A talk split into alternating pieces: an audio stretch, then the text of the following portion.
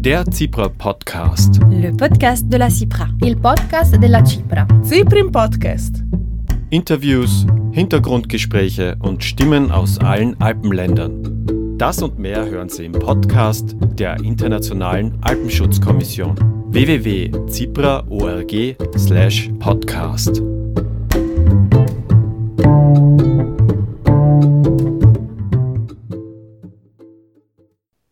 Fakten zum Klimawandel und seinen Auswirkungen.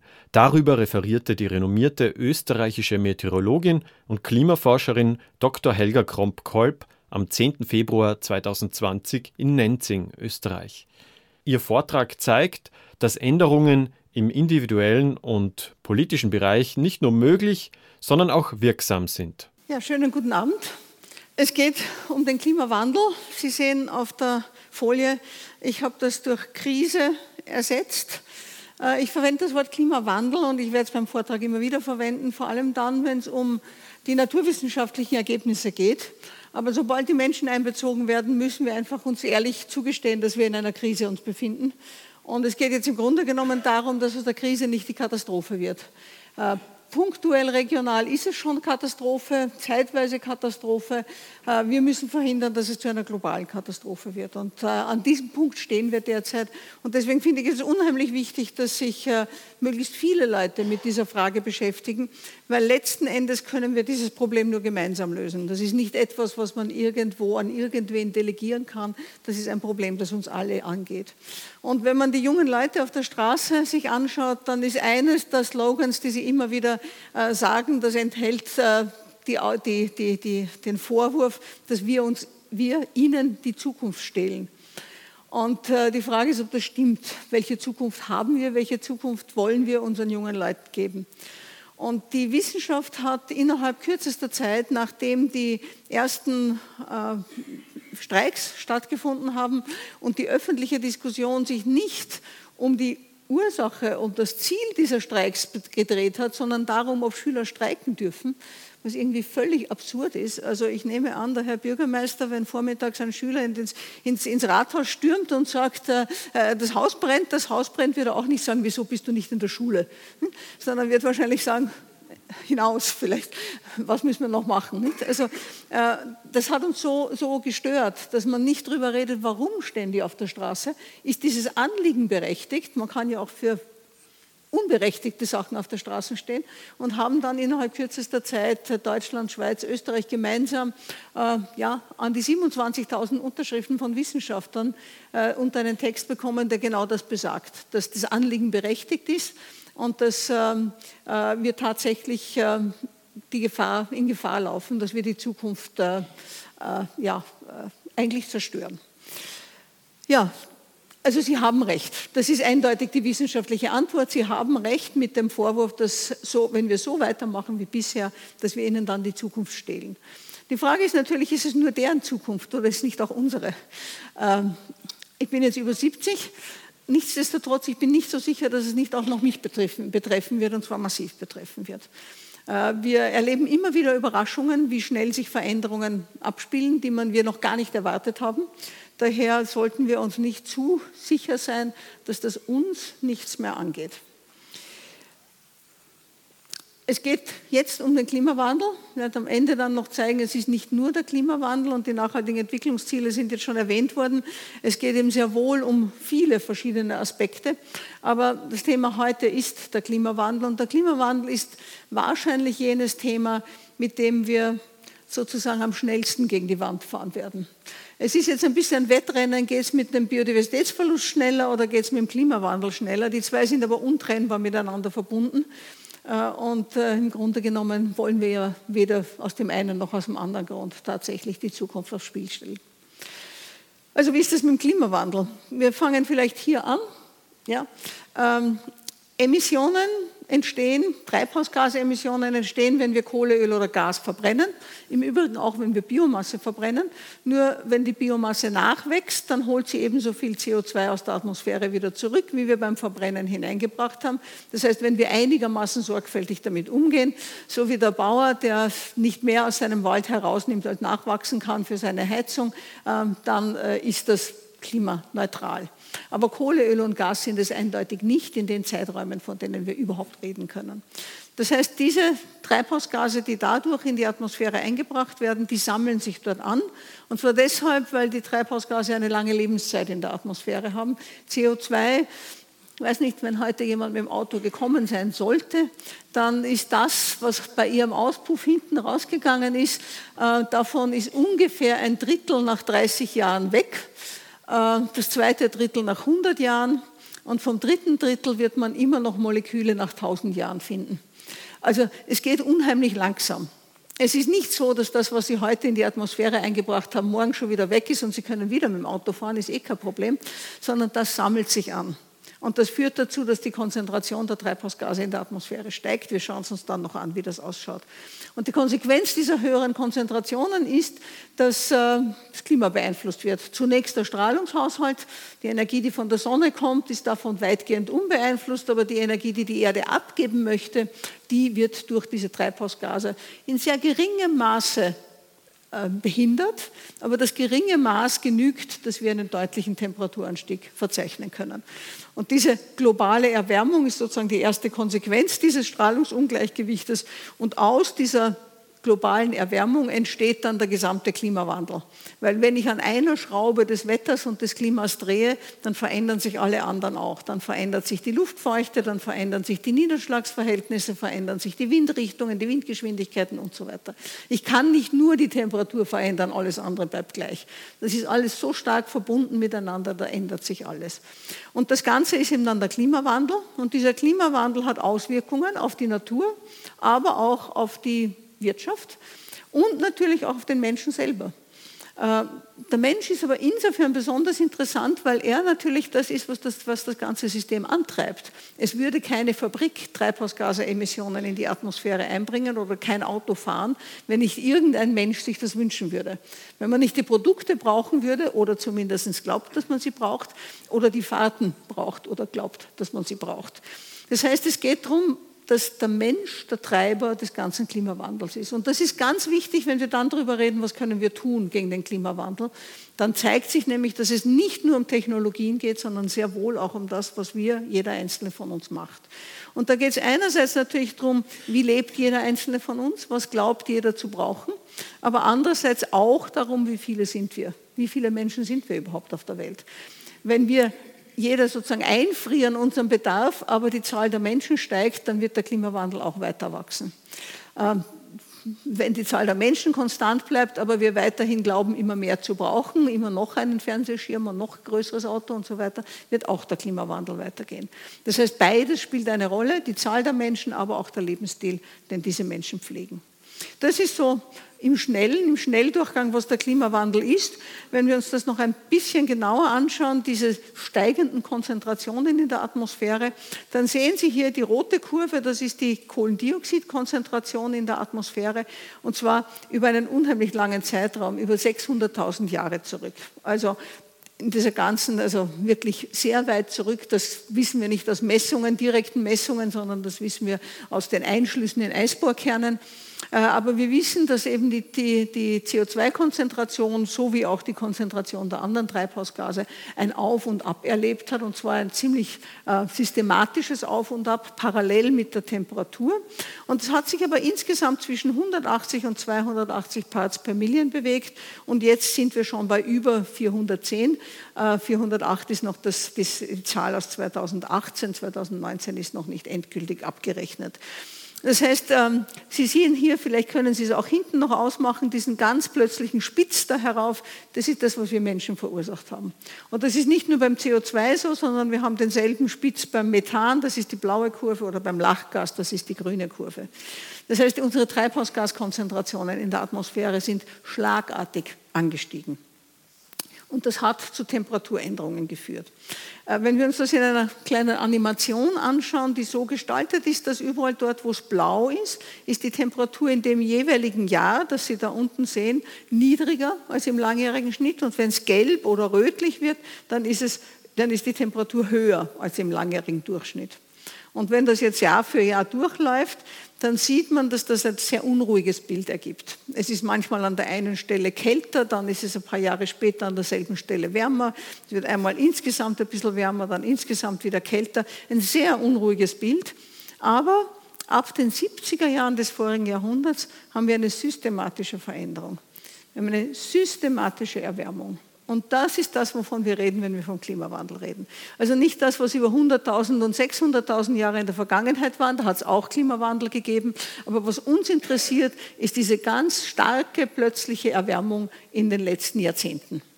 Und wenn wir uns das ein bisschen äh, ruhiger anschauen in einem Diagramm, da ist hier die Zeit aufgetragen, das fängt ungefähr zur gleichen Zeit an wie der Film. Und da sieht man diese starken Schwankungen der Temperatur, das ist das Blaue von Jahr zu Jahr. Äh, das macht es auch so schwer zu erkennen. Wenn wirklich jedes Jahr wärmer wäre als das vorige, dann würden wir es viel deutlicher merken. Aber dazwischen gibt es wieder ein kaltes Jahr, dann schreiben die Medien alle, der Klimawandel ist wieder vorbei und dann kommt wieder ein heißes Wandel, um Gottes Willen Klimawandel und dann wieder vorbei. Also ähm, das sind diese Schwankungen, die sind aber ganz natürlich in unserem Klimasystem. Sie sehen, das zieht sich also jetzt schon äh, die ganze Zeit durch, aber seit den 70er Jahren sehen wir diesen systematischen Anstieg und Sie sehen hier die Jahre 2015, 16, 17, 18 und 19. 16 war das wärmste Jahr, das wir bisher global überhaupt gemessen haben. Und äh, äh das letzte Jahr, 19, ist das zweitwärmste gewesen. Wobei ich da jetzt von der Messperiode reden, wenn wir Millionen Jahre zurückgeben, dann war es schon viel, viel wärmer. Also es ist nicht so, dass es nicht schon einmal wärmer war. Nur da hat es keine 9, also 7,8 Milliarden Menschen gegeben. Das hat es überhaupt keine gegeben. Und, äh, ja, und in den 600.000 Jahren oder in der Million Jahre, die es schon gibt, hat es auch Schwankungen gegeben. Aber ähm, ja, die viele, die, die, große Anzahl ist das Problem. Weil früher, wenn die Eiszeit gekommen ist, dann haben die Leute ihre Sachen gepackt und sind nach Süden ausgewandert. Und wenn die Eiszeit sich zurückgezogen hat, das Eis wieder zurückgegangen ist, dann sind zuerst die Pflanzen nach Norden gewandert, dann die Tiere und dann die Menschen. Wir haben ausweichen können. Heute nennen wir das Migration, tun es immer noch. Es ist immer noch Migration eine der Maßnahmen, wie man mit dem Klimawandel umgehen kann. Nur damals war die Welt relativ leer wenn man da irgendwo anders hingegangen ist, war dort noch keiner oder sehr wenige. Aber jetzt ist überall wer und die wehren sich. Und das führt zu den Konflikten, mit denen wir es heute zu tun haben. Die Migration an sich ist nicht neu, aber das Problem sind die über sieben Milliarden Menschen. Zurück zu unserem Temperaturverlauf. Sie sehen hier, wir haben einen Temperaturanstieg seit vorindustriellem Niveau von ungefähr 1,1 Grad. Äh, global, im globalen Mittler. Das wird dann noch einmal wichtig werden, weil die Zahl 1,5 immer wieder auftauchen wird. Das ist sozusagen das Ziel des Pariser Klimaabkommens, das untere Ziel des Pariser Klimaabkommens, aber das, das die Wissenschaft für das notwendige Ziel hält. Das heißt, wir haben dann nur mehr 0,4 Grad Spielraum. Also 1,1 Grad Temperaturanstieg ist bereits, haben wir bereits äh, erlebt, ist schon hinter uns. Ich möchte Ihnen nur ein paar Beispiele zeigen. In der Arktis zum Beispiel geht das viel schneller. Wir sehen hier, dass wir im selben Zeitraum, ja, das ist ein bisschen abgeschnitten, aber selbst in dem kurzen Zeitraum von, von 1980 bis zur Gegenwart haben wir hier schon 4 Grad Erwärmung. Das heißt, in der Arktis geht es deutlich schneller als im globalen Mittel und gleichzeitig geht hier das, die Eisfläche dramatisch zurück. Also wie viel von dieser Fläche der Arktis ist vereist, geht dramatisch zurück. Und das hat Konsequenzen.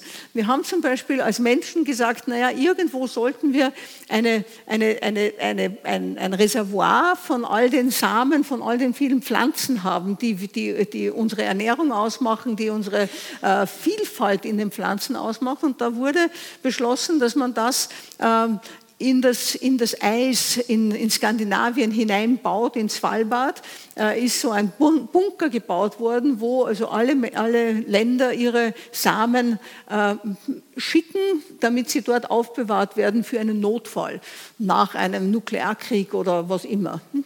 Äh, ja, und da hatte man damals gedacht, und das kann man unten noch sehen, wie das auf der, auf der Homepage gestanden ist, das ist sozusagen ein, ein, ein, ein, System, das äh, kein Versagen kennt und das den, den Test der Zeit, dem wir das standhalten. Und jetzt steht schon das Wasser im Eingangsbereich, weil dort alles schmilzt, wo wir gedacht haben, das ist über Jahrhunderte, Jahrtausende sicher. Und das ist ein Zeichen, dass der Klimawandel viel schneller vorangeht, als wir eigentlich gedacht haben. Beziehungsweise es ist nicht so sehr, dass die Temperatur schneller steigt, aber das Eis reagiert schneller, als wir dachten, die Pflanzen reagieren schneller, als wir dachten, die Tiere reagieren schneller, als wir dachten. Das heißt, die Konsequenzen des Klimawandels setzen früher, setzen ein, schon bei Temperaturen, bei denen wir es nicht erwartet haben. Es ändern sich natürlich nicht nur die Mitteltemperaturen, es ändern sich auch die Extremereignisse. Und Sie sehen hier eine Zeitreihe von der Münchner Rückversicherung. Und zwar das Rote sind die Erdbeben. Sie sehen, die Zahl der Erdbeben hat sich nicht wesentlich verändert. Das ist auch keine Frage des Klimawandels. Äh, aber alles andere hat sich dramatisch verändert. Das sind einerseits die Stürme, das ist das Grüne, und die mit Wasser verbundenen Überschwemmungen und so weiter sind das Blaue, und das Gelbe sind Dürren und Hitzeperioden. Alle drei haben sich deutlich äh, sind deutlich häufiger geworden. Das heißt, äh, es sind nicht nur die Mittelwerte, die sich verändern, sondern auch die Extremereignisse. Ist nicht weiter verwunderlich. Man kann sich kaum vorstellen, dass sich im Mittel ein Klima verschiebt, aber an den Enden tut sich gar nichts. Also äh, ist irgendwie logisch. Und trotzdem sind wir dann immer wieder überrascht, wenn Sachen auftauchen, die wir früher so nicht erlebt haben oder nur ganz, ganz selten so erlebt haben. Und die Bilder brauche ich Ihnen kaum zeigen. Die haben Sie alle in den letzten Wochen, glaube ich, zur Genüge gesehen. Ähm, Australien brennt. Und es zeigt, und das ist mir schon wesentlich, es zeigt, dass auch eine hochindustrialisierte Nation wie Australien nicht in der Lage ist, mit diesen Katastrophen äh, in einer, in einer vernünftigen Weise umzugehen. Das heißt, die Natur ist einfach stärker als wir. Und das sollte uns klar sein. Die Natur ist stärker als wir. Wir können zwar, äh, ja, wir können viele Menschen retten, aber letzten Endes beherrschen können wir diese Entwicklungen nicht mehr. Wie schaut es in Österreich aus? In Österreich ist der Temperaturanstieg nicht die eineinhalb Grad wie im globalen Mittel, sondern wir liegen schon bei ungefähr 2,3 Grad. In Österreich geht es schneller. Einerseits, weil wir kein, kein Insel- oder Küstenstaat sind und daher die dämpfende Wirkung des Meeres, des Ozeanes nicht spüren. Und andererseits, weil wir ein Gebirgs, eine Gebirgsregion sind. Und Gebirgsregionen sind nicht zuletzt dadurch, dass die Schneedecke sie sehr äh, kühl gehalten hat, äh, einfach kälter gewesen als die Umgebung. Und jetzt geht die Schneedeckendauer zurück. Das heißt, die Oberfläche wird oft dunkel und ist nicht mehr hell. Das heißt, sie reflektiert die Sonnenstrahlung nicht mehr so gut. Und die Konsequenz ist, dass sich Österreich stärker erwärmt oder Gebirgsregionen, es geht um die Alpenregion, stärker erwärmt als so mancher anderer Teil äh, Europas. Das heißt, es ist kein Zufall, dass wir bei plus 2,3 Grad sind und nicht bei 1,1 und das wird auch so weitergehen. Es ist nicht so, dass das, ja, jetzt sind wir halt einmal schneller, dann werden wir langsamer werden. Irgendwann einmal, wenn es keinen Schnee mehr bei uns gibt, dann wird sich das einpendeln und wird sich nicht mehr so stark unterscheiden von dem Rest von Europa. Allerdings, äh, der Einfluss des Meeres wird bleiben. Das Meer dämpft derzeit den, den, den Temperaturanstieg, aber das ist so wie eine Wärmeflasche. Ähm, jetzt erwärmt es sich langsam, aber dafür bleibt es sehr lang warm. Das heißt, wenn wir dann aufhören, mit CO2 die Temperatur anzukurbeln, dann können, kommen wir nicht gleich wieder herunter. Wahrscheinlich gar nicht, weil das Meer einfach wie eine Wärmeflasche uns weiterhin warm halten wird. Das heißt, das hat im Moment noch einen Vorteil, sonst wäre es schon viel heißer bei uns, wenn das Wasser nicht diese Eigenschaft hätte und wenn nicht durch Verdunstung da äh, einiges an Energie verloren ginge sondern es hat auch den Nachteil, dass äh, das Ganze ein sehr träges System ist und das äh, zurück zum Anfang nicht mehr funktionieren wird. Auch in Österreich haben wir die Naturkatastrophen ausgelöst durch äh, Trockenheit und Hitze, in diesem Fall der Borkenkäfer. Wenn Sie sich da einfach anschauen, äh, das sind über die Jahre, das fängt hier 1988 an und geht bis 2018 und äh, für jedes Burgenland gesondert dargestellt und diese Kurve, das ist Niederösterreich. Äh, das heißt, in Niederösterreich ist die Schadholzmenge in den letzten Jahren dramatisch gestiegen durch den Borkenkäfer. Auch in anderen Bundesländern, aber so dramatisch wie in Niederösterreich war das bis jetzt sonst nicht. Ähm, das heißt aber auch, dass große Flächen von Niederösterreich, die früher dicht bewaldet waren, leider sehr stark mit Monokulturen, Fichtenmonokulturen, jetzt ähm, durchaus ein sehr schütteres, das Bild, das Bild eines sehr schütteren Waldes geben. Wie geht es weiter? Und das ist natürlich die eigentlich spannende Frage, wie schaut die Zukunft aus?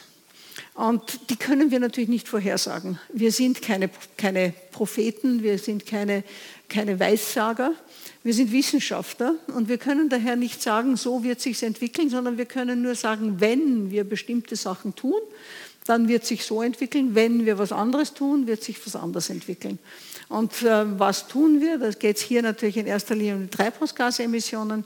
Das heißt, wenn wir uns an die Reduktionen halten, die im Pariser Klimaabkommen vorgeschrieben sind, dann wird sich die Temperatur einpendeln in, diesem, in dieser Darstellung bei den plus zwei Grad. Wenn wir noch stärker reduzieren, dann wird sie sich bei 1,5 Grad einpendeln. Wenn wir aber so weiter tun wie bisher und nur reden darüber, dass wir Klimaschutz betreiben und vielleicht hier und dort eine Glühlampe ausschrauben und äh, ersetzen und äh, ja, heute halt, ähm, ab und zu einmal auch mit der Bahn fahren, äh, ja, dann werden wir bei plus 5 Grad landen, Ende dieses Jahrhunderts. Und das ist der globale Mittelwert. Das ist nicht Österreich, das ist der globale Mittelwert. Österreich wird halt dann noch drüber liegen. Auswirkungen hat das massive. Und zwar eine Vielzahl, die ich gar nicht im Detail beschreiben kann, aber Sie können sich vorstellen, dass das etwas mit der Ernährung der Weltbevölkerung zu tun hat. In großer Hitze geht die Produktivität von Getreide zurück. Getreide ist ein Basisnahrungsmittel weltweit. Das heißt, wenn die Produktivität zurückgeht und das bei steigender Weltbevölkerung, dann haben wir ein Ernährungsproblem. Da kommen dann noch dazu solche Sachen wie äh, Schädlinge, Krankheiten und so weiter. Wir werden ein Problem im Wasser bekommen, in manchen Regionen zu viel, in anderen zu wenig, in manchen Regionen beides. In Afrika sehen wir jetzt, dass der Monsun oft zu spät kommt, dann sind die Pflanzungen schon verdorrt oder weitgehend verdorrt und wenn er dann kommt, dann kommt er mit ungeheuren Niederschlagsmengen, sodass alles das, was vielleicht noch überlebt hat, die Dürre weggeschwemmt wird. Das hält halt so ein Bauer in Äthiopien oder wo immer in Afrika, hält er vielleicht ein Jahr aus, ein zweites Jahr, aber irgendwann einmal geht ihm die Luft aus und dann muss irgendwer von der Familie irgendwo hin, um Geld zu verdienen, um die Familie zu ernähren. Und das sind dann die Migranten, die entweder in die benachbarte Stadt, das ist der Großteil, oder eben den Versuch machen, übers Mittelmeer zu kommen zu uns. Bei uns heißen sie dann Wirtschaftsflüchtlinge. Äh, und das ist unfair, weil diesen Klimawandel, der Ihnen den Monsun derartig äh, aus dem Gleichgewicht gebracht hat, äh, den haben hauptsächlich wir Industrienationen verursacht. Das ist nicht der kleine Bauer in Afrika, der hier Wesentliches beigetragen hat dazu. Die Ökosysteme werden Schwierigkeiten haben, sich anzupassen. Bei der Geschwindigkeit der Veränderung sind sie darauf nicht wirklich vorbereitet. Und die Korallen gehören zu den empfindlichen ja, Lebensstrukturen, die hier sehr früh betroffen sein werden. Aber Sie haben vielleicht den großen Bericht über die Biodiversität gehört, der vor einem Jahr ungefähr publiziert wurde, ähm, wo es geheißen hat, von acht Millionen Arten, die wir kennen, ist eine Million gefährdet. Und zwar in erster Linie dadurch, dass wir das Habitat zerstören, das heißt den Lebensraum zerstören. Äh, in zweiter Linie dadurch, dass wir das an sich, die, diese Art übernutzen. Wir wissen alle, dass wir die Meere leer fischen. Das ist eine Übernutzung. Und das Dritte ist schon der Klimawandel.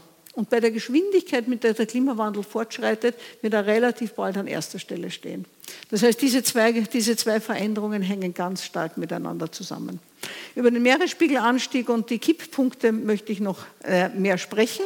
Aber zunächst einmal, Sie können sich vorstellen, die Veränderungen, die hier anstehen, die werden zu Krisen führen. Die werden zu Wirtschaftskrisen führen, weil das ist nicht überall auf der Welt alles gleich.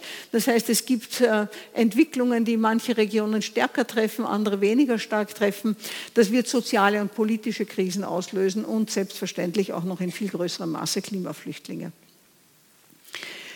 Der Meeresspiegelanstieg, Sie sehen hier die Küstenlinie von Ägypten, das Nildelta, so wie es derzeit ausschaut. Bei einem halben Meter oder einem Meter Meeresspiegelanstieg verschwinden alle diese hellblauen Flächen unter Wasser. Äh, und wenn man sich das bei Nacht anschaut, dann sieht man, wie dicht besiedelt das Gebiet ist. Ist kein Wunder, das ist ein extrem fruchtbares Gebiet, wie alle Flussdelten, deswegen sehr stark besiedelt. Äh, ja, und äh, die Küstenlinie ungefähr Ende des Jahrhunderts wird etwa hier liegen. Das heißt, alle Menschen, die hier nördlich davon sind, werden sich bis dahin eine neue Heimat suchen müssen. Das sind einige zig Millionen, allein im Nildelta. Und die müssen irgendwo hin. Jetzt kann man sagen, ja, da ist ja noch viel Platz, das ist alles nicht wirklich besiedelt. ähm, schon richtig. Es ist halt leider Wüste. Und das sollten wir uns doch dreimal überlegen, ob wir die Menschen in die Wüste schicken wollen. Das heißt, wir müssten eigentlich dringend anfangen, uns darüber Gedanken zu machen, wohin sollen diese Menschen gehen. Das ist das Nil-Delta, Sie können sich das ähnlich vorstellen fürs Mekong-Delta, fürs Ganges-Brahmaputra-Delta, fürs Mississippi-Delta. Alle diese großen Flussdelten werden überschwemmt werden und durch den steigenden Meeresspiegel, bedingt durch die Ausdehnung des Wassers bei der Erwärmung und durch das Schmelzen von Gletschern, die an Land sind. Äh, und die Menschen müssen irgendwo hin in unserem Klimasystem, und das ist das, was uns Klimawissenschaftler so besonders kribbelig macht mit der Situation, dass eigentlich noch immer nicht wirklich geschieht, sondern dass die Emissionen immer noch von Jahr zu Jahr steigen, weltweit, im Übrigen auch in Österreich, wenn man, wenn man ehrlich ist, wenn man so kleine Schwankungen einmal abzieht. Ähm, es gibt so Rückkoppelungsprozesse, so selbstverstärkende Prozesse. Ich habe ihn schon erwähnt, ich brauche ihn das nicht mehr im Detail ausführen. Wenn das Eis verschwindet, wird die Fläche dunkler, die Absorption steigt, es wird wärmer, schmilzt noch mehr Eis. Und Sie sehen, das geht so weiter und da brauche ich nirgends CO2 dazu tun. Wenn es einmal gestartet ist, geht es von selber weiter. Und das ist so ähnlich wie ein Auto auf einem leicht schrägen Hang. Äh, wenn Sie aussteigen und vergessen, die Handbremse anzuziehen, bei den älteren Modellen musste man noch Handbremsen anziehen, heute ist das auch nicht mehr unbedingt notwendig, aber wenn Sie die vergessen haben, die Handbremse anzuziehen und Sie merken es sofort, dann können Sie das Auto noch bremsen. Aber wenn das einmal ein paar Meter gerollt ist, dann kann man sich dem nicht mehr wirklich in den Weg stellen, ohne sich selbst zu gefährden. Und darum geht es auch hier. Diese selbstverstärkenden Prozesse müssen wir bremsen, bevor sie eine Dynamik entwickeln, die wir dann nicht mehr im Griff haben. Und das möchte ich Ihnen jetzt noch zeigen, aber ich möchte es nicht tun, ohne vorher eine, eine, eine gewisse Warnung auszusprechen. Äh, was ich Ihnen jetzt zeigen werde, ist nicht in dem Sinn gesichertes wissenschaftliches Wissen, sondern es geht darum, dass die Wissenschaft dazu neigt, äh, das Wahrscheinliche zu analysieren also wie ist es wahrscheinlich, wie geht es wahrscheinlich weiter? Also wenn wir von jetzt in die Zukunft schauen, dann gibt es da sozusagen einen wahrscheinlichen Bereich in der Zukunft, dann gibt es einen wünschenswerten Bereich, also der wahrscheinliche ist da diese plus 5 Grad, das wünschenswerte ist plus 1,5 Grad und dann gibt es sozusagen einen Kreis, der ziemlich plausibel ist und dann einen Kreis, der noch möglich ist. Und ich rede jetzt über diese Möglichkeit. Und wenn ich über Gefahren rede, dann ist es gut, wenn ich das Mögliche ins Auge fasse. Das heißt nicht, dass ich dann sofort äh, in Panik verfallen muss, aber äh, wenn ich meine Maßnahmen überlege, dann sollte ich mir das Mögliche anschauen und nicht nur das Wahrscheinliche. Also wir sind jetzt beim Möglichen. Und wenn wir da jetzt zurückschauen in der Vergangenheit, die Abbildung kennen Sie schon, wenn wir aber jetzt die Temperatur da herunten anschauen, über die letzten 600.000 Jahre, dann sehen wir, dass wir im Grunde genommen zwischen zwei Zuständen hat sich das Erdklima verändert. Zwischen den Warmzeiten und den Eiszeiten. Und das ist immer wieder hin und her gegangen, ausgelöst durch astronomische Faktoren, Erdumlaufbahn, Neigung der Erdachse. Und das kann, können wir uns auch so vorstellen. Das ist sozusagen, da nach links wird es kälter, nach rechts wird es heißer. Und da gibt es sozusagen den einen Zustand, das sind die Eiszeiten. Und dann gibt es den zweiten Zustand, der ist ein bisschen wärmer. Ähm, das sind die Warmzeiten. Und äh, zwischen den beiden äh, wandert das immer wieder hin und her. Und damit es von dem einen Zustand in den anderen oder zurückkommt, muss irgendetwas von außen passieren. Das geht nicht von selber. Und das, was von außen passieren muss, ist eben in dem Fall die Erd Erdbahn, die Erdachsenneigung und so weiter. Das heißt, da muss man ein Potenzial überwinden, damit man von dem einen Zustand in den anderen Zustand fällt. Und was wir jetzt tun, ist, dass wir die Erde aus diesem Zustand in Richtung auf wärmer hinaustreiben mit unseren Treibhausgasen. Und das ist auch etwas, wo man zusätzlich was machen muss. Das tut sie nicht von selber. Wir müssen sie in diesen, müssen nicht, aber wir tun es, wir bringen sie in diese Richtung. Und wir wissen nicht so recht, wo wir uns hier befinden. Sind wir schon auf der Kuppe oder sind wir noch am Hang oder sind wir schon auf diesem Hang? Und was wir auch nicht wissen, ist, wie schaut es auf der anderen Seite aus? Wohin fällt dann das Klima? Fällt das in einen neuen, stabilen Zustand, sozusagen einen noch wärmeren, stabilen Zustand? Nun, wir haben aus der Vergangenheit Informationen über Temperaturen in diesem ganzen Bereich, den hat es schon gegeben in der Vergangenheit. Und da gibt es leider überhaupt keinen solchen stabilen Zustand, den wir erkennen können. Das heißt, die Gefahr ist, dass wenn wir über diese Kuppe, über diesen Potentialhöcker drüber kommen, dass wir dann in ein Klima geraten, wo es einfach systematisch immer wärmer, immer heißer wird, wo wir es nicht mehr stoppen können. Das ist das Auto, das dann fährt und wir, und wir es eben nicht mehr bremsen können. Und das ist die große Gefahr, vor der wir stehen. Und das ist im Grunde genommen die Entscheidung, vor der wir stehen. Und zwar vor der wir jetzt stehen. Nicht in 10 oder 15 Jahren, jetzt stehen wir vor dieser Entscheidung. Wollen wir das Klima stabilisieren, sicherstellen, dass wir nicht über eineinhalb Grad hinauskommen und dort bleiben, sozusagen mit allen Schwankungen, aber dort bleiben? Oder verzichten wir auf die Stabilisierung und nehmen wir in Kauf, dass es ständig immer wärmer wird? Das ist die Entscheidung, vor der wir stehen. Wir stehen nicht vor der Entscheidung, ob wir ein Klima wollen, das um zwei, drei, vier oder fünf Grad wärmer ist. Wir stehen vor der Entscheidung, ob wir ein stabilisiertes Klima wollen oder ob wir ein, ständig, äh, ein Klima wollen, das ständig immer heißer wird. Und wenn Sie sich fragen, was wollen Sie Ihren Kindern, Ihren Enkeln übergeben, dann glaube ich, ist die Antwort völlig eindeutig. Und wenn die Antwort eindeutig für Stabilisierung ist, dann müssen wir jetzt handeln dann ist es nicht etwas, was wir den jungen Leuten überlassen können, die jetzt auf der Straße stehen, sondern dann müssen wir jetzt handeln. Zurück zu Österreich. Wie schaut es in Österreich aus? Wenn man hier anschaut, was bisher an Klimawandel passiert ist, das ist das Bunte. Ähm, Sie sehen, wir haben schon einiges hinter uns an Erwärmung, eben ungefähr diese 2,3 Grad. Aber bis zum Ende des Jahrhunderts äh, geht es noch einmal um dreieinhalb Grad ungefähr hinauf, wenn, wenn wir nichts tun.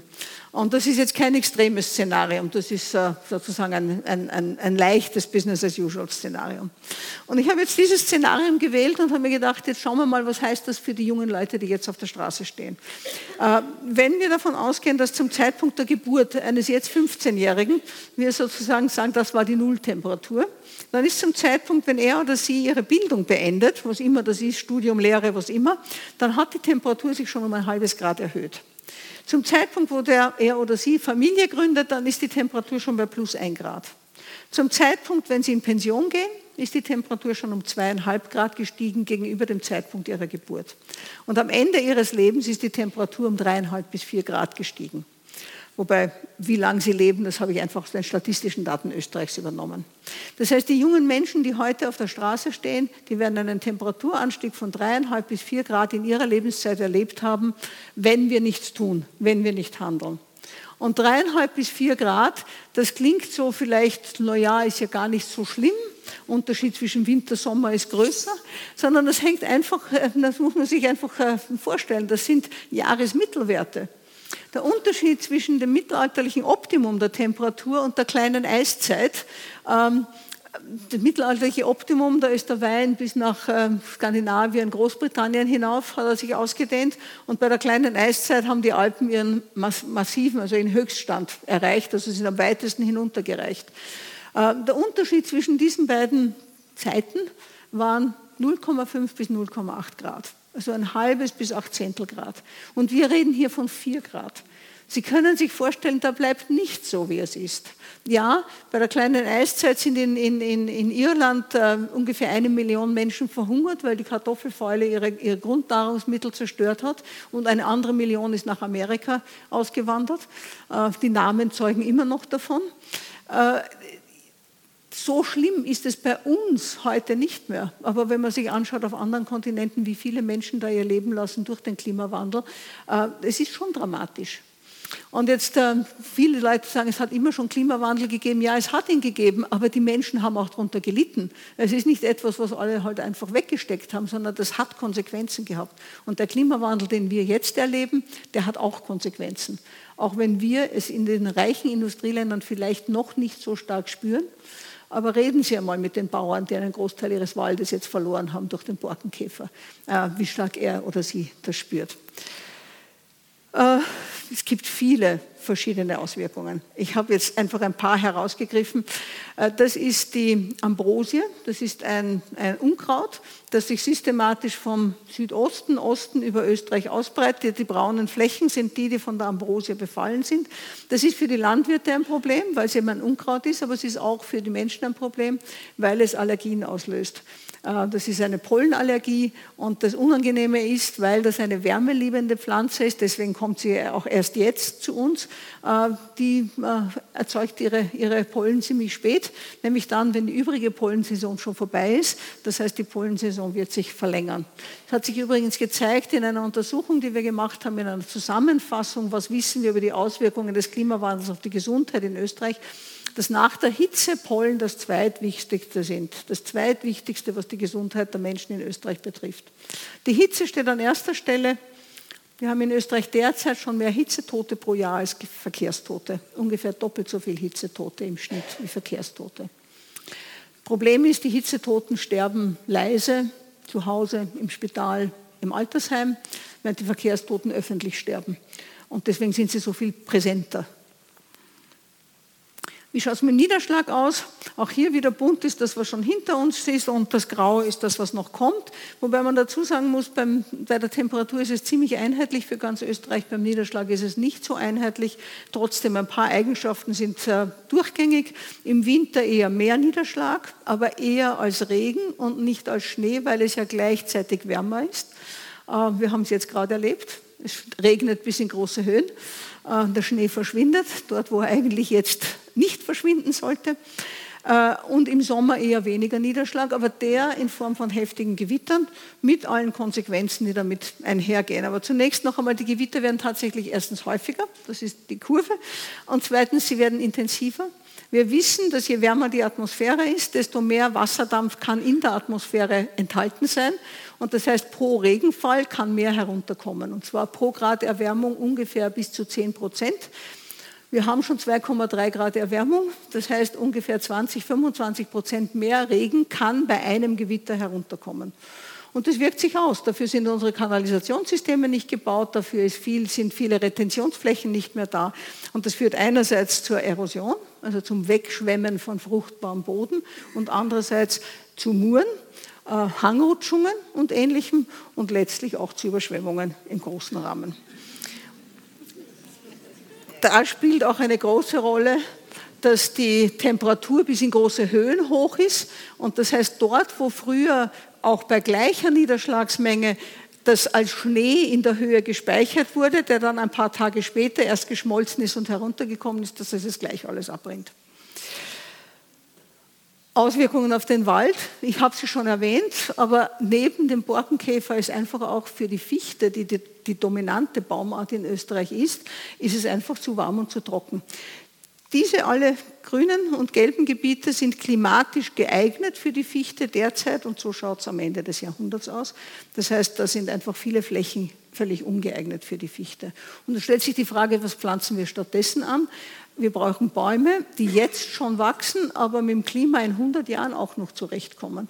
Und das ist keine einfache Antwort. Das ist etwas, woran durchaus noch, äh, noch sehr viel diskutiert werden wird und auch untersucht werden wird müssen. Das äh, World Economic Forum in Davos veröffentlicht jedes Jahr einen Risikobericht.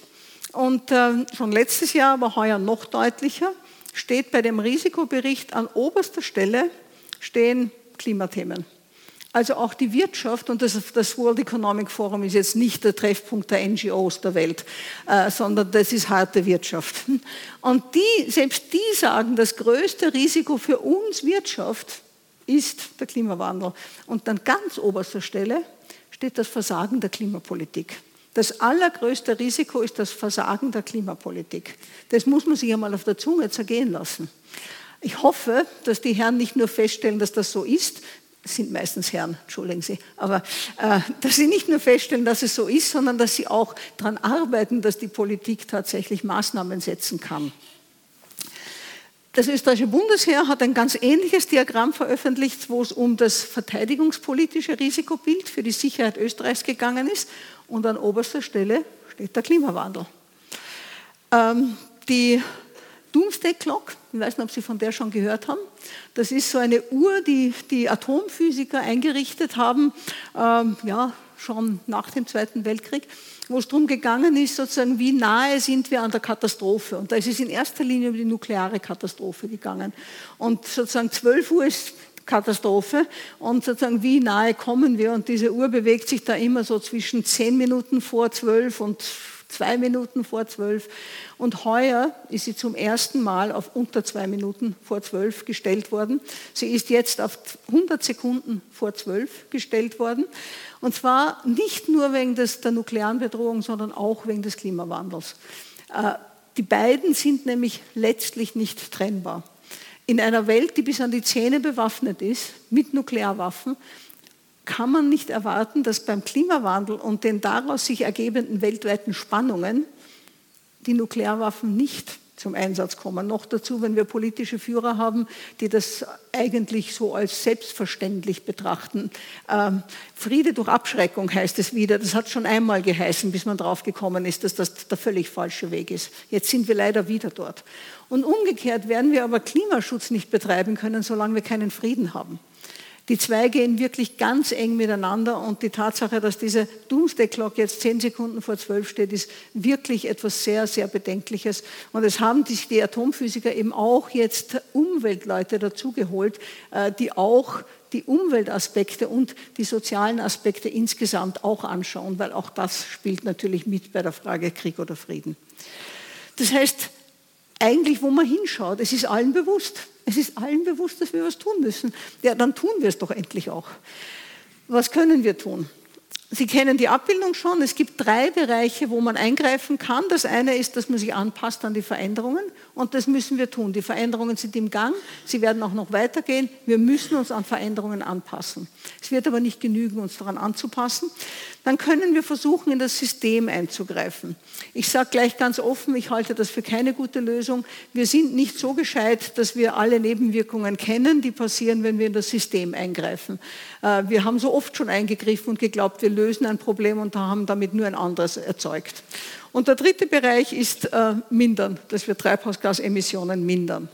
Ich vergleiche mindern und anpassen gern mit der Situation, dass Sie zu Hause irgendwie vor dem Fernseher hängen geblieben sind und vergessen haben, dass sie die Hähne an der Badewanne aufgedreht haben äh, oder am Waschbecken und das Wasser rinnt über. Und sie merken das plötzlich und jetzt haben sie zwei Möglichkeiten. Sie können anfangen aufzuwischen oder sie können die Hähne abdrehen.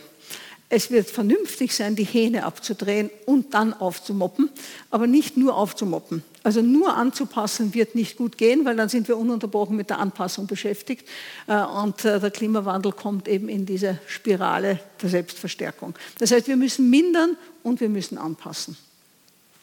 Das Pariser Klimaabkommen sieht auch beides vor, mindern und anpassen. Meistens wird nur die, An die Minderung diskutiert. Auch ich möchte mich heute auf diese konzentrieren, aber Sie haben in der Klarregion ja genau den Fokus auch auf der Anpassung. Also die Anpassung ist etwas, was im Gegensatz zur Minderung sehr stark regional ausgeprägt ist, äh, weil natürlich wird man sich in ja, hier anders anpassen müssen wie, äh, ich weiß nicht, in Thailand, wo sie sich vor allem um Wirbelstürme kümmern müssen. Nicht? Das haben wir Gott sei Dank dieses Problem nicht. Also die Anpassung etwas sehr Regionales, deswegen nicht weniger wichtig. Ähm, die Minderung, das ist im Grunde genommen in vielen Bereichen sehr ähnlich. Wir müssen aus den fossilen Energien aussteigen.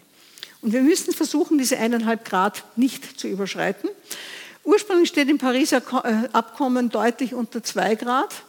Äh, und dann hat es aber einen Bericht von dem Weltklimarat gegeben. Der ist nämlich gebeten worden, auch von der Pariser Konferenz sich anzuschauen, was ist der Unterschied zwischen eineinhalb und zwei Grad. Lohnt sich das, die Anstrengung zu machen, statt zwei Grad auf eineinhalb herunterzugehen? Die kleinen Inselstaaten haben eineinhalb gefordert gehabt, weil sie ja untergehen im steigenden Meeres, Meeresspiegel.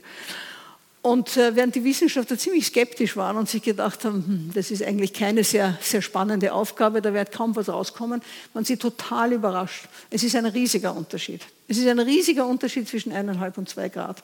Und das liegt daran, dass die, dass die Auswirkungen eben auch nicht linear sind. Das heißt, äh, am Anfang sind die Änderungen klein und dann werden sie immer größer, immer größer. Also wir haben jetzt ein Grad Erwärmung. Das nächste halbe Grad wird mindestens so viel Änderung, wahrscheinlich mehr Änderungen bringen wie das eine Grad. Und das halbe Grad danach wird noch einmal viel mehr Veränderung bringen. Das heißt, aus der wissenschaftlichen Sicht ist vollkommen klar, bei eineinhalb Grad sollte Stopp sein. Wir sollten nicht nicht über die eineinhalb Grad hinausgehen. Nicht zuletzt, weil wir da noch einigermaßen zuversichtlich sind, dass wir noch nicht über diese Kuppe drüber sind, sondern dass wir tatsächlich noch stabilisieren können. Das heißt, weltweit ab 2050 keine Nettoemissionen und im Sinne der Klimagerechtigkeit muss Europa schneller sein. Das heißt, das, was in unserer, in unserer, äh, äh im, im, Programm der Bundesregierung steht, netto null bis 2040, ist durchaus angemessen. Das ist das, was eigentlich unsere Verpflichtung ist. Wenn wir das erreichen wollen, dann müssten wir mindestens in zehn Jahren, also 2030, bei der Hälfte sein, halbiert haben. Es ist die Frage, wer muss denn eigentlich handeln? Die Bundesregierung hat das jetzt einmal äh, auf ein Papier geschrieben. Die Vorarlberger Landesregierung hat auch ein schönes Papier, äh, was in Vorarlberg geschehen soll. Das ist gut und wichtig. Wir brauchen diese Vorgaben. Aber dann muss ja auch was geschehen. Und letzten Endes kann man einsparen nur dort, wo jetzt Emissionen passieren. Das heißt, bei Ihrem Auto hinten oder bei Ihrem Schornstein oder beim Schornstein von der Fabrik äh, ja auch beim Schornstein vom Bundeskanzleramt, aber äh, nicht im Bundeskanzleramt per se. Das heißt, die Einsparungen erfolgen auf der untersten Ebene. Und das heißt, wir brauchen hier das Bewusstsein und wir brauchen aber auch die Rahmenbedingungen, dass wir einsparen können. Natürlich, Sie können jetzt halb so lang duschen, sollten Sie auch bis Mitte nächst, also bis, bis 2030 halb so lang duschen, halb so viel Kilometer fahren, halb so viel fliegen, wenn Sie das überhaupt noch machen, halb so viel Schnitzel essen, alles halb so viel, weil wir müssen ja auf minus 50 Prozent kommen. Sie können natürlich tauschen, duschen gegen Schnitzel oder, also Sie haben schon noch Wahlmöglichkeiten. Hm? Aber die Ziele werden von der oberen Ebene gesetzt und die sind gesetzt. Und was wir jetzt noch brauchen von der oberen Ebene, das kann die Gemeinde sein, das kann das Land sein, das kann der Staat sein, das kann Europa sein, Green Deal, die Rahmenbedingungen. Wir brauchen die Rahmenbedingungen, die es möglich machen, dass das klimafreundliche Handeln einfacher und billiger ist als das klimafeindliche. Wenn es billiger ist, mit dem Auto zu fahren als mit der Bahn, kann ich nicht erwarten, dass der Großteil der Menschen mit der Bahn fährt. Das sind die Rahmenbedingungen, die die Politik setzen muss. Wenn es keinen öffentlichen Verkehr gibt, kann ich nicht erwarten, dass die Menschen mit dem öffentlichen Verkehr fahren. Das sind die Rahmenbedingungen, die der, die, die obere Ebene, also die, und jede Ebene hat ihre eigenen Aufgaben, äh, die schaffen muss. Ähm, also da, muss auch, da müssen auch wir alle mitgehen. Und deswegen halte ich es für sehr äh, notwendig, dass wir auch mitreden dürfen, dass wir auch mit entscheiden dürfen, wie wollen wir denn das Problem lösen.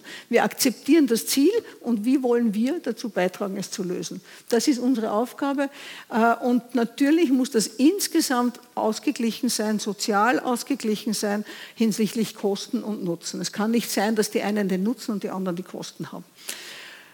Äh, ich komme noch einmal darauf zurück dann. Was kann jeder von uns tun? Eine Unmenge und ich möchte gar nicht im Einzelnen darauf eingehen. Wir können bewusster einkaufen und das fängt einmal damit an, dass wir die Sachen, die wir nicht brauchen, gar nicht kaufen. Äh, auch wenn es im Moment wichtig scheint, versuchen Sie es einmal. Wenn Sie nächstes Mal in irgendein Regal greifen, um was zu nehmen, überlegen Sie, brauche ich es wirklich. Es ist erstaunlich, wie oft man die Hand zurückzieht, dass man sagt, na heute eigentlich noch nicht oder die Woche noch nicht. Und dann stellt sich heraus, Sie haben es ja überhaupt nicht gebraucht. Also versuchen, probieren Sie es einfach einmal. Es ist erstaunlich, wie viel Geld man spart dabei. Äh, ja, regionale, saisonale Produkte, Lebensmittel, glaube ich, ist, ist äh, ich komme dann auch noch mal drauf, ziemlich klar. Sparsamer Wohnen, das heißt äh, weniger Energieverbrauch beim Wohnen, gesünder bewegen im Mobilitätsbereich, gehen, Fahrrad fahren, öffentliche Verkehrsmittel. Information verbreiten, also nicht nur äh, still, heimlich, sondern drüber reden. Ich habe das ausprobiert, geht hervorragend. Oder ich habe es ausprobiert, fällt mir wahnsinnig schwer. Äh, äh, also das mache ich nicht weiter. Dafür probiere ich jetzt das. Durchaus ehrlich drüber reden. Ja, und natürlich nicht irgendwann, sondern heute. Die Gemeinde jede Menge Anreize setzen. Ich höre, dass hier schon sehr viel passiert in der Region und in der Gemeinde. Ich werde mir auch das jetzt sparen. Wir können in der Diskussion noch draufkommen, wenn es notwendig ist. Das Regierungsprogramm, das ist sozusagen die obere Ebene jetzt, ist ganz, ganz wichtig und ich finde es ganz toll, dass dort endlich einmal ganz klar ein Bekenntnis zu Paris, zum Green Deal der EU und zu Netto Null bis 2040 steht und auch, und das ist ganz wesentlich, dass es die Verantwortung der gesamten Regierung ist. Wir haben bis jetzt immer den Klimaschutz einer Ministerin oder einem Minister umgehängt und das funktioniert nicht, das kann nicht funktionieren. Das muss die Verantwortung der gesamten Regierung sein. Und das steht diesmal drinnen im Regierungsprogramm Regierungsprogramm. Ich würde auch meinen, wir sollten die gesamte Regierung daran messen und nicht nur den grünen Teil der Regierung, sondern das ist eine Aufgabe der gesamten Regierung. Ähm, das andere will ich jetzt auch nicht näher darauf eingehen. Ich möchte Ihnen nur sagen, was passiert, wenn alles gut geht. Also wenn wir tatsächlich die eineinhalb Grad, und zwar weltweit gut geht, wenn wir die eineinhalb Grad tatsächlich einhalten dann ist trotzdem so, dass die heißesten Städte der Welt zeitweise unbewohnbar sein werden. Dann ist es trotzdem so, dass in Europa nicht jedes zweite Jahr, aber fast Hitzeperioden ähnlich der im Jahr 2003 auftreten werden. Damals haben wir zwischen 30 und 60.000 Hitzetoten gehabt. Wir sind jetzt besser organisiert, es werden nicht so viele Menschen sterben, aber dass es eine Belastung ist, ist gar keine Frage. Es wird so sein, dass im Mittelmeerraum ja, drei bis vier Monate Dürre herrscht. Und wenn man sich überlegt, wovon leben jetzt Portugal, Spanien, Italien, so Gemüse und, und Obstexport, ja, ohne Wasser wird das nicht gehen. Das heißt, wir haben dann die Klimaflüchtlinge innerhalb der EU. Ich weiß nicht, wo wir dann die Zäune aufstellen wollen. Äh, das heißt, eineinhalb Grad ist nicht äh, das Paradies auf Erden. Das ist nicht das Klima, das wir jetzt haben. Das ist trotzdem ein anderes Klima. Lohnt sich dann überhaupt dafür zu kämpfen? Unbedingt. Denn das Klima ist dann stabilisiert. Das heißt, es wird kalkulierbar. Wir können uns darauf einstellen. Wir können eben überlegen, ja, welche Bäume pflanzen wir und müssen nicht, in fünf Jahren ist noch wärmer, in zehn Jahren ist noch wärmer, sondern dann ist es einigermaßen stabilisiert. Und, und das ist das Zweite, und das finde ich ist das ganz Wesentliche, wenn wir dieses 1,5 Grad Ziel erreichen wollen, dann müssen wir so viele tiefgreifende Änderungen in unserer Gesellschaft, in unseren Wirtschaften machen, dass sich auch unser gesamtes gesellschaftliches Leben verändern wird. Und wenn wir es vernünftig machen, dann zum Besseren. Wir können sozusagen diese, diesen Zwang zur Veränderung dazu nützen, dass es besser wird. Ich möchte Ihnen das nur an einigen wenigen Beispielen zeigen. Wenn wir auf erneuerbare Energien setzen und auf Energieeffizienz, statt dass wir Kohle, Öl und Gas aus dem Ausland importieren, dann heißt das, dass dieses Geld, das wir jetzt ins Ausland zahlen, bei uns bleibt. Das heißt, wir werden reicher.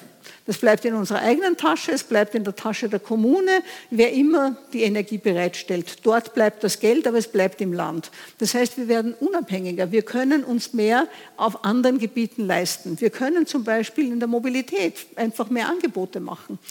Wobei in der Mobilität geht es ohnehin darum, dass wir äh, wegkommen vom jetzigen Denken, sondern dass wir nach Möglichkeit schon mit der Raumplanung so anfangen, dass man möglichst viel zu Fuß mit dem Fahrrad machen kann, mit Öffis machen kann und dass wir die PKWs nicht mehr besitzen müssen. Fürchterlich, nicht? kein Auto mehr.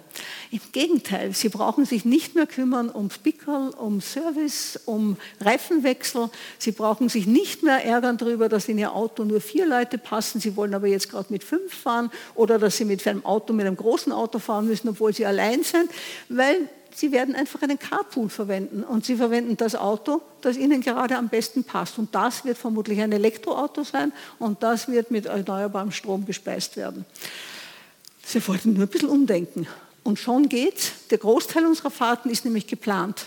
Es sind ganz wenige, die spontan sind und für diese wird man dann andere Lösungen finden.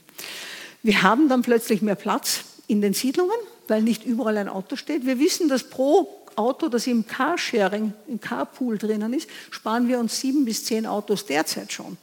All der Parkplatz ist plötzlich frei. Äh, in den Städten weniger Hitze, weil wir dort Bäume pflanzen können und so weiter. Gesündere Luft, weniger Lärm. Die Kinder können wieder zu Fuß in die Schule gehen, weil nicht so viele Autos da herumflitzen, die ja eigentlich auch nur deswegen fahren, weil auch die anderen ihre Kinder mit dem Auto bringen müssen und so weiter. Also Vorteile über Vorteile. Wir müssen uns nur einmal damit auseinandersetzen. Dasselbe können wir über Produkte sagen, darauf möchte ich jetzt nicht eingehen. Zur Ernährung möchte ich noch eins sagen, und zwar eigentlich mit einem Bild sprechen lassen. Wenn wir uns anschauen, und das hat ein Journalist gemacht, der ist durch die Welt gereist und hat Familien gebeten, dass sie vor sich ausbreiten, die Nahrungsmittel, die sie im Laufe einer Woche essen. Und das ist die, eine Familie im Tschad und er hat fotografiert, was sie so im Laufe einer Woche essen. Und Sie sehen, da ist ein bisschen Getreide und ein bisschen ein Obst und, und ein paar äh, Gemüseteile und sehr viel Kanister mit Wasser. Das ist das, was diese Familie im Laufe einer Woche braucht. Und wie glauben Sie, schaut das bei uns aus oder in Deutschland? Das schaut ungefähr so aus. Jetzt sind die Menschen im Tschad physiologisch nicht so anders wie wir. Das heißt, warum müssen die so völlig anders ernährt werden wie wir? Die eigentliche Frage ist, warum müssen wir uns so ernähren, wie wir uns ernähren? Ähm, das ist, äh, wir haben uns da verstiegen in etwas, was in dieser Form völlig unökologisch ist. Das heißt, es sagt ja nicht, dass wir, wieder zu, dass wir dorthin sollen, dass wir so leben wie die Menschen im Chart. Im Gegenteil, die sollen es auch besser haben. Die sollen auch einmal was anderes zur Verfügung haben.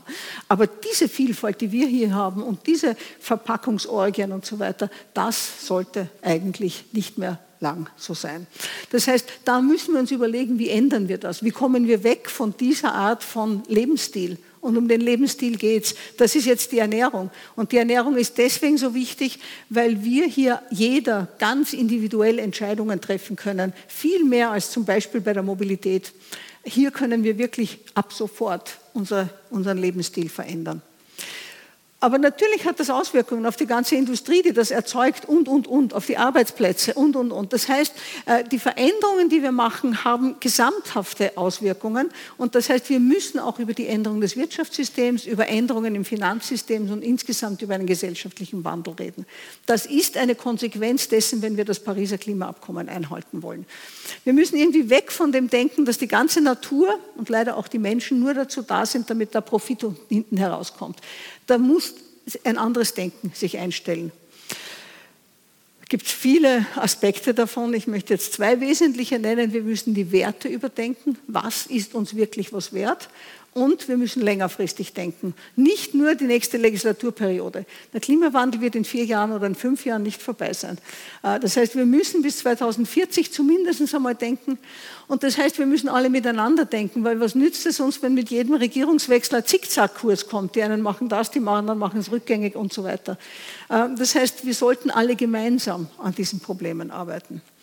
Und wir sollten für uns selber im Kopf wegkommen von dem Begriff Lebensstandard. Jeder sagt uns, wir müssen den Lebensstandard halten. Nein, müssen wir nicht. Lebensstandard ist das Bild, das Sie gesehen haben von dem, was wir essen. Was wir eigentlich erhalten müssen und wachsen lassen müssen, ist die Lebensqualität. Das ist etwas ganz anderes wie Lebensstandard. Lebensqualität hat etwas damit zu tun, wie zufrieden sind wir sind. Das hat etwas damit zu tun, wie gut, wie viel Zeit habe ich für die Familie, wie schaut mein soziales Netzwerk aus, kann ich, in eine, kann ich Kultur, Bildung genießen, kann ich in die freie Natur gehen und, und sie genießen. Das ist Lebensqualität. Das sagt im Übrigen auch die UNO. Die UNO mit ihren nachhaltigen Entwicklungszielen sagt im Grunde genommen, mit 17 Zielen definiert, aber letzten Endes kondensierbar auf diesen ganz einfachen Satz, wir wollen ein gutes Leben für alle Menschen, die jetzt leben auf der ganzen Welt und die kommenden Generationen, aber das innerhalb der ökologischen Grenzen. Und wenn wir das nicht schaffen, wenn wir das nicht gleichzeitig verfolgen, sondern sagen, zuerst soll es den Menschen gut gehen und dann machen wir Klimaschutz, das funktioniert nicht. Das haben wir jetzt 30 Jahre lang versucht. Und wir sehen, dass immer, wenn wir versuchen, es zu erreichen, dass es den Menschen besser geht, dass sie zugleich den Ressourcenverbrauch steigern. Und wir haben noch kein Land, das von diesem gesteigerten Ressourcenverbrauch wieder heruntergekommen ist auf das Maß, das wir eigentlich nur beanspruchen dürfen.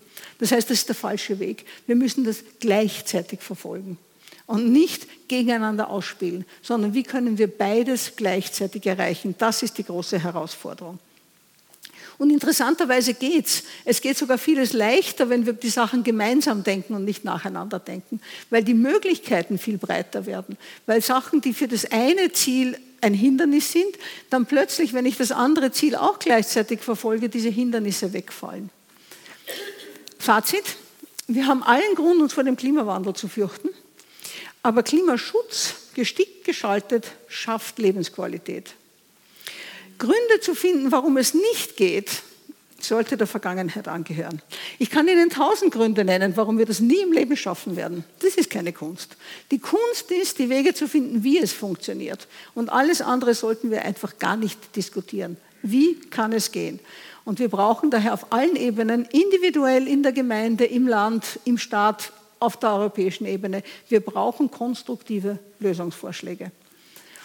Das fundamentale Problem der Klimapolitik, sagt Ottmar Edenhofer, einer der führenden Klimaforscher in Deutschland, sind nicht die wissenschaftlichen Fakten, die sind soweit klar, sondern die Konflikte um Weltanschauungen und Werte. Und wenn wir die nicht explizit ansprechen, dann werden wir zu keinen Lösungen kommen. Und Werte sind und Weltanschauungen sind etwas, was man aushandeln muss. Das erfordert Diskussion, das erfordert Gespräch, das erfordert Beteiligung. Das ist nicht etwas, was man den anderen überlässt, wo man sagt, die anderen sollen bestimmen, was mir wichtig ist. Unsinn. Da müssen wir alle mitmachen, da müssen wir alle mitreden. Und das ist die Herausforderung, vor der wir stehen. Das Klimaproblem geht uns alle an, weil die, die Lösungen uns alle angehen. Und deswegen, glaube ich, ist es so wichtig, dass man eben auch miteinander spricht. Und das geht auf der Gemeindeebene viel, viel besser, als es auf jeder höher gelagerten Ebene geht. Ich wünsche Ihnen viel Glück und viel Erfolg bei Ihren Bemühungen in der Richtung. Dankeschön.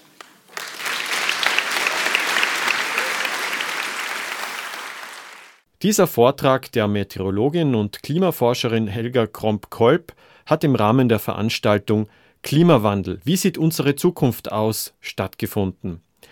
Und zwar in Nenzing im Wahlgau, einer von derzeit 44 Klimawandel-Anpassungs-Modellregionen in Österreich.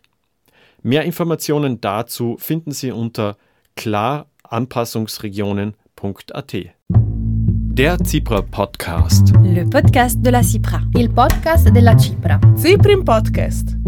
Interviews, Hintergrundgespräche und Stimmen aus allen Alpenländern. Das und mehr hören Sie im Podcast der Internationalen Alpenschutzkommission www.zipra.org/podcast.